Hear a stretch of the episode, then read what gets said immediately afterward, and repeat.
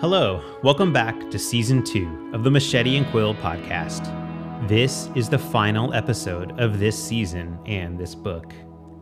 This season, we've been reading the novella The Witch of Ferathan. If you're joining us for the first time and haven't listened to or read the first book in the series, The Forest of Despair, don't worry, The Witch of Ferathan can easily be enjoyed as a standalone novella with no knowledge of the other books in the series required. Just make sure to start at chapter 1 of season 2 and listen in order. You can always go back to season 1 and listen to the entire novel of The Forest of Despair after. Being a novella, this will be a pretty quick read through. It's uh, been 13 chapters, one per week. It took about three months, and this is the final episode. If you would like to support my writing endeavors, please purchase my books at ryanhoytauthor.com or on Amazon or any other online bookstores. My fantasy books include Gemma Calvertson and the Forest of Despair, the new sequel novel, The Isle of Abandonment, this prequel novella, The Witch of Ferathan, and the final book coming in late 2024 called The Realm Beyond.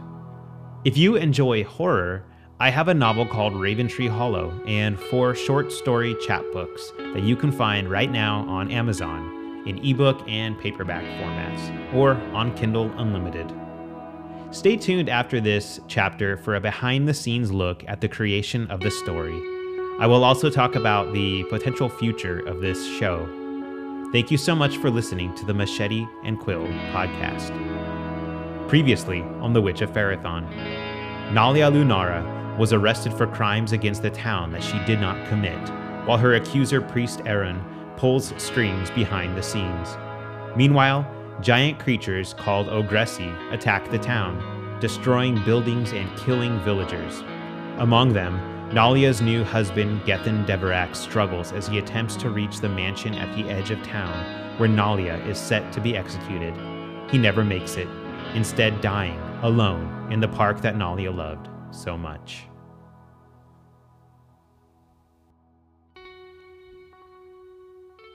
The Witch of Ferathan, an Aepistelle Chronicles novella by Ryan Hoyt. Chapter 13.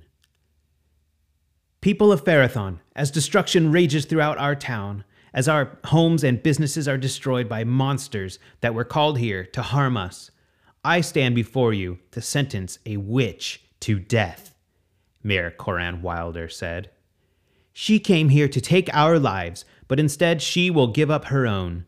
The crimes she committed against each of us are minimal compared to what she would have done were it not for the brave Aaron, priest of Solendaron, who risked his own health and safety to inform us of the true nature of Nalia Lunara. She is a witch of the Azelda. She is a parasite who feeds off the lives of others to prolong her own. Well, now her reign of terror will come to an end. How do you know she's the evil one? Callista Centros yelled. Aye, she's walked among us for days and been nothing but lovely, Mr. Fielder called out. Why believe this strange man? Part of the crowd sounded off in agreement, but the majority yelled back. Try telling that to my husband and his crew, Shelby Harpon shouted. You can't because they all perished at the hands of the Ogressi on their hunting trip right after that wench showed up in town. And my chickens all dead, said a farmer. My crops, too. I think the Deverak farm is the one with the least damage. How's that a coincidence? Those who opposed the execution lost their courage to disagree any longer. The coincidences were indeed far too great. In between the grotesque statues, in the center of the path that led up to the Ferathan Manor, stood the makeshift gallows that Bernal Wilder and a few of the constable's deputies had hastily constructed that morning. It was there, in the shadow of the castle like estate, that Nalia Lunara was thrust forward. Her hands were tied behind her back with a rope. A smaller piece of rope had been tied around her face and between her teeth, preventing her from speaking. Bernal and Deputy Boyd lifted her onto a barrel. They lowered the noose over her head until it hooked under her chin. Aaron stepped toward the gallows. While screams and monstrous growls and sounds of destruction rang out from the town behind them, Those who were gathered at the manor hushed to hear the priest speak. Good citizens, I thank you for welcoming me into your humble town. I am grateful that you have listened to reason. I have long followed the destructive trail of Nalia Lunara. I have seen the blood and barrenness she has left in her wake. I have failed time and time again to catch up to her and stop her from hurting anyone else. That is, until now. We have done it together. We have captured her, and we will stop her from committing any more evil deeds. You will see it momentarily when her last breath escapes her body. The killing will stop. The giants will abandon your town. You will rebuild and live better lives than ever before. Solendaron, Lord of the ever giving sun, creator of life and light, whom I serve with all of my being, will look upon you all with great favor. You will bow down to his greatness once this act is complete and you see what he has done for you. Now, let us finish this. A low murmuring rippled throughout the crowd at the mention of bowing down to Solendaron. The people of Ferathan had never worshipped any god, and they weren't about to change that. Aaron of Esteron realized this, and he wasted no time in making sure the deed was done. He turned to Nalia and kicked the barrel out from under her. The wood of the gallows groaned as the rope pulled taut from Nalia's weight. Her strangled breathing was audible despite the gag in her mouth. Her legs flailed wildly but could not gain purchase. As the townspeople looked on, they witnessed a transformation. Nalia was rapidly aging. Her red hair faded to gray and then to white. It thinned out before their eyes. Her belly swelled as if she were pregnant and then flattened again in seconds. Her skin suddenly wrinkled and sagged, and she seemed to shrink several inches. No longer was she the young beauty they had all admired. She was something else altogether as she neared death at the end of the rope. Suddenly, a sound cut through the gasps of the crowd the hooves of a horse. Three horses. Stop! the man yelled from the first horse. Cut her down from there! Germaine Fielder sped toward the gallows, where the mayor, her husband, the constable, the deputy, and the priest all stood as if to guard the woman hanging behind them. At the last second, all but one jumped out of the way. Germaine's horse plowed into Bernal Wilder. Germaine reached out and lifted Nalia as the horse skidded to a stop. With the pressure off her neck, she struggled to draw a slight breath through her collapsing windpipe. He pulled the noose over her head and removed the gag from her mouth. Germaine's father and a couple of other men ran up and helped him lower Nalia to the ground. Free from the rope, Nalia began to whisper something that Germaine could not understand. Before his eyes, some of Nalia's color returned to her ancient skin. She turned over and vomited blood. She got to her knees, then to her feet. She took two steps forward before the crowd heard the footsteps approaching from behind them. One by one, they turned away from Nalia and looked toward the gates of the estate. There was Sana Fielder, struggling to carry a man in her arms. It's Gethin Deverak, someone yelled. Several people rushed over to Sana and helped lower Gethin to the ground. He's not breathing, his lungs finally got him this time. They looked at Sana, who wept but could not speak. He's dead, Mrs. Fielder cried from the other side of the crowd. No, Nalia screamed. She pushed through the crowd in spite of the pain in her aged joints. She reached Gethin's body and collapsed against him, weeping. Aaron stepped toward Constable Buckland and the deputy and yelled, Grab her! Don't let her get away with yet another death! They started to make for Nalia, but Germaine grabbed each of them by the shoulder. No, gentlemen. The only murderer in this place is standing right there. Germaine pointed to the priest. Aaron laughed. Of course, the man is sticking up for his best friend's wife. But blaming a man of the cloth? That's ridiculous, Mr. Fielder. Everyone knows I would not hurt a fly. It would be an abomination to my lord Solendaron. Ask those children, then. Germaine pointed to the teenage boy and the young girl who had ridden in alongside him. That is Alex and Rabia Glent of Vulture Hollow. They are the only two survivors after Aaron massacred their town. They'll tell you everything you need to know about this evil filth here. Aaron looked at the children with recognition, and the fear on his face was clear to everyone. Nali Lunara corrupted their town. I wanted to wash them with the light of the Lord. I tried to get them to repent, to accept his rule, but they refused. I could not let them live on in their evil ways. It was Nalia who corrupted them. Once they rejected Lord Solendaron, only blood would cleanse them. I did what I had to. The crowd parted behind Germaine as Nalia rose from Gethin's side and made her way toward Aaron. He took one look at the anguish on her face, turned, and started running for the east gate of Ferathan Manor. Nalia lifted her old, gnarled hands as if to cast an incantation upon him, but Sana darted forward and grabbed her by the shoulders. Please, Nalia, Sana whispered. There's been enough death. Don't make them fear you any more than they already do. Let that despicable man run off. He'll find nothing but loneliness and self destruction. Nalia turned and faced Sana. They were both grieving the loss of the same man. I loved Gethin, Nalia cried. I truly loved him.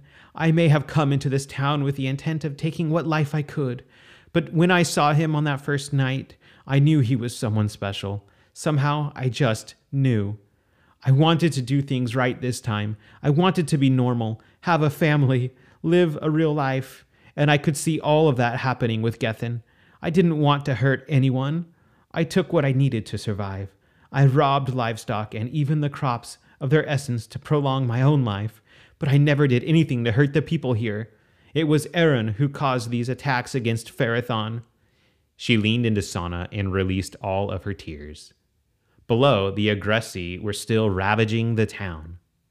The armory! yelled Mayor Wilder from her husband's side. Bernal was bruised, but otherwise uninjured from Germaine's horse. We have the old weaponry. We can take the Aggressi down together.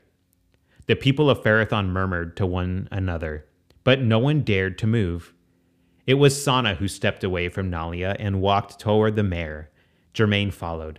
As the mayor led them toward the armory that stood beside the manor, the rest of the town turned and followed suit. As everyone cleared out, Nalia walked to Gethin's side and dropped to her knees. She began several different healing incantations she had learned during her hundreds of years of life, but each time she realized there was no hope. None of them could truly restore a life that had already been lost. She was powerless. She put her head down on Gethin's lifeless chest and wept. Light footsteps approached her. Nalia looked up to find Rabia, the young girl from Vulture Hollow, standing over her, Alex not far behind. Rabia put a hand on Nalia's shoulder and spoke. I'm sorry about your friend. As am I. It's not just him I lost, though. He planted a baby inside of me. It grew and died on the vine within while I was hanging up there. Nalia wept some more as Rabia gently ran her fingers through the elderly woman's hair. She wiped away her tears and turned back to the girl. And I'm sorry about your family and the rest of your town, Nalia said. I didn't want them to get hurt. I don't want these people to get hurt either. Behind them, the people of Ferathan were emerging from the armory, decked out in mail that didn't properly fit, carrying rusted swords and other decaying weaponry. They were a sorry bunch, but they were doing everything they could to protect what was theirs. Every glare they shot at Nalia seemed to stab into her. She hunched back down to the ground as if in pain. And then the footsteps approaching her doubled and redoubled. Nalia looked up, in spite of the hatred all around her. Coming up behind the adults were all the children of Ferathan. Instead of terror or loathing, the youth looked upon her with sadness and wonder. They walked past their parents and stopped behind Alex and Rabia. Nalia stood tall in front of them. There must be something you can do, right? Rabia asked.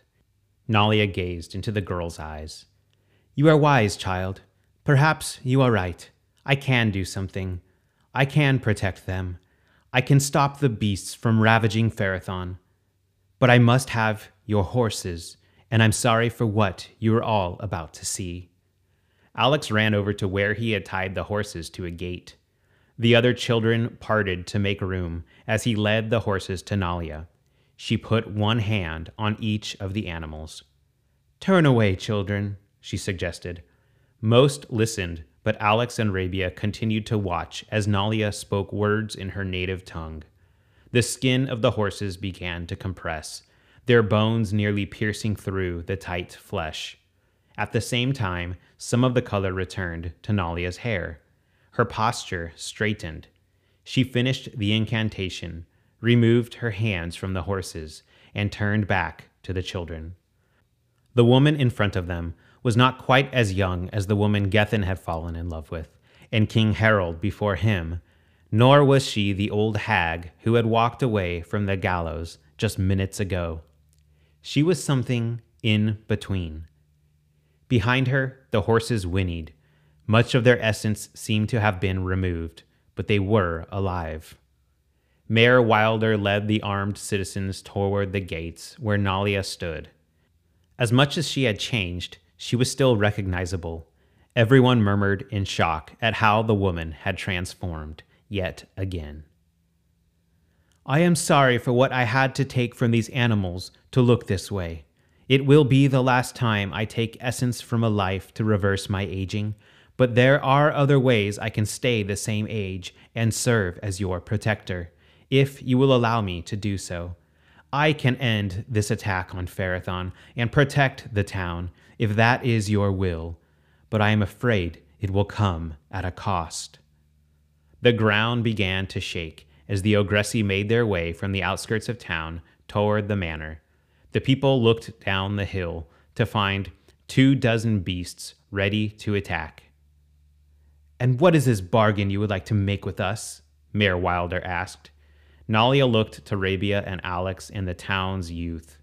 Their confidence and trust in her seemed to revive her more than whatever trick she had used with the animals. She turned her attention back to the adults.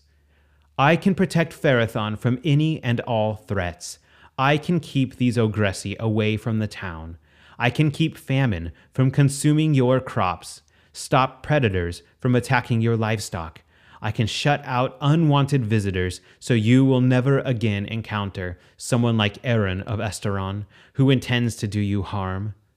But in exchange, I need something to keep my body from aging for the duration of this pact, and I need a place to reside. And what exactly is it that you are asking for? the mayor asked. No more of your witchy games. I am asking for your children, all the children of Ferathan. I will not harm them, but I will prevent them and all of Ferathan from aging. I will consume those years for my own preservation as I protect this town. We will need Ferathan Manor. There I will reside with the children, whom I will care for as my own. Ferathan will be safe and prosperous. Your children will never age, never get sick, never die under my watch. When my covenant is fulfilled, then the hold will be released, and you can live on as normal. The beasts were at the gates. They crashed through the low fence, which wasn't designed to keep giants out. Farmers, shopkeepers, housewives, and bakers alike raised their swords and charged at the Ogressi, but they quickly found they were no match for the giants. In mere minutes, they would all be destroyed. Mayor Wilder turned to Nalia with reluctance. You have a deal, she said. Just put an end to this now. Nalia nodded to her, then turned and walked up the path toward the manor.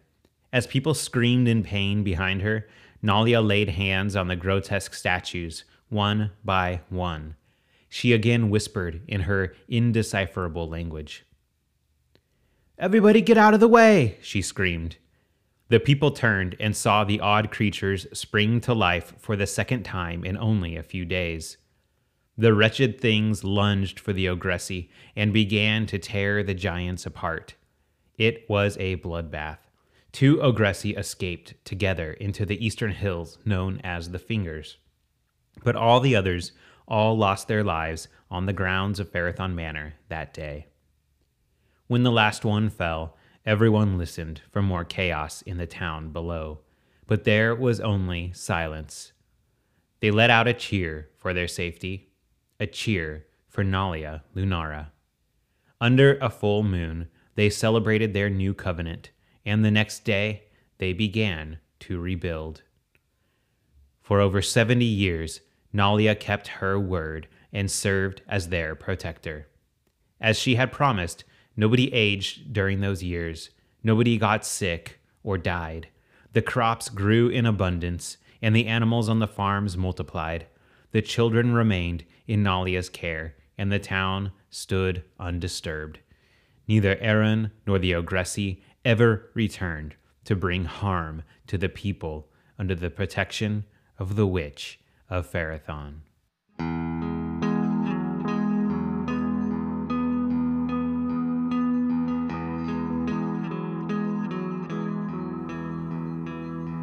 All right, well, that was chapter 13 of The Witch of Ferathan by me, Ryan Hoyt, here on the Machete and Quill podcast.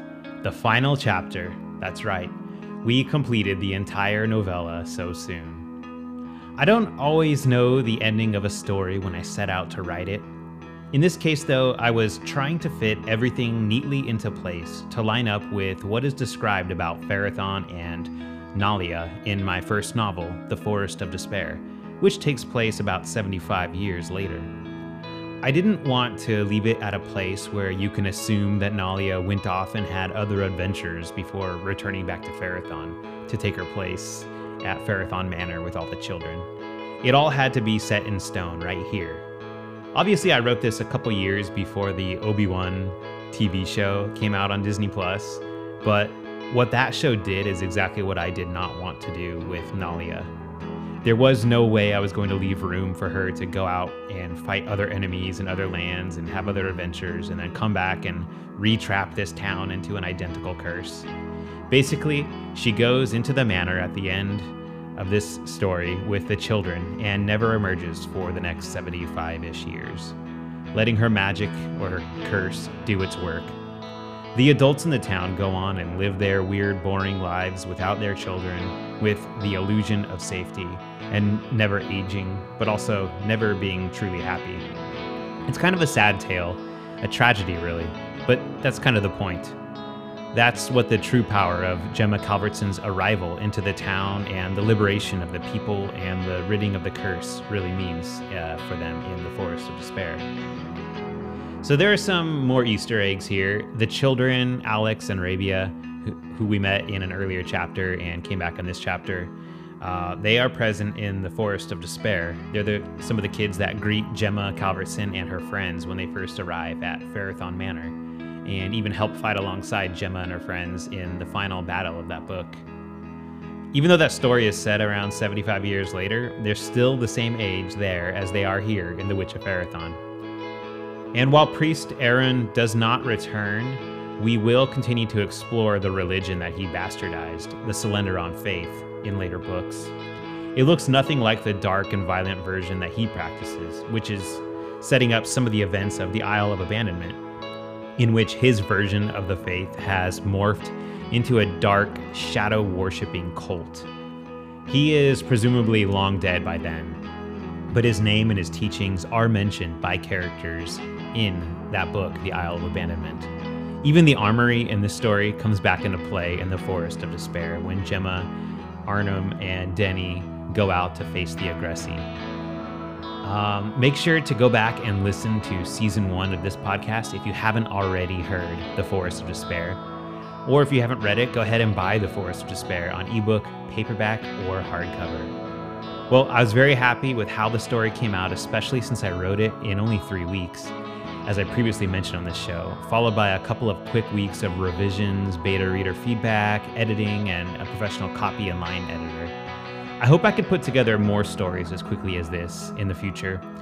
I've come close with some of my short stories, which I released in chapbooks individually and hope to put them out in a collection when I have a few more completed. If you enjoyed The Witch of Ferathan, I hope that you'll go seek out my other short works and the other books in the Aepistelle Chronicles series. I'm not sure what will happen with this show next.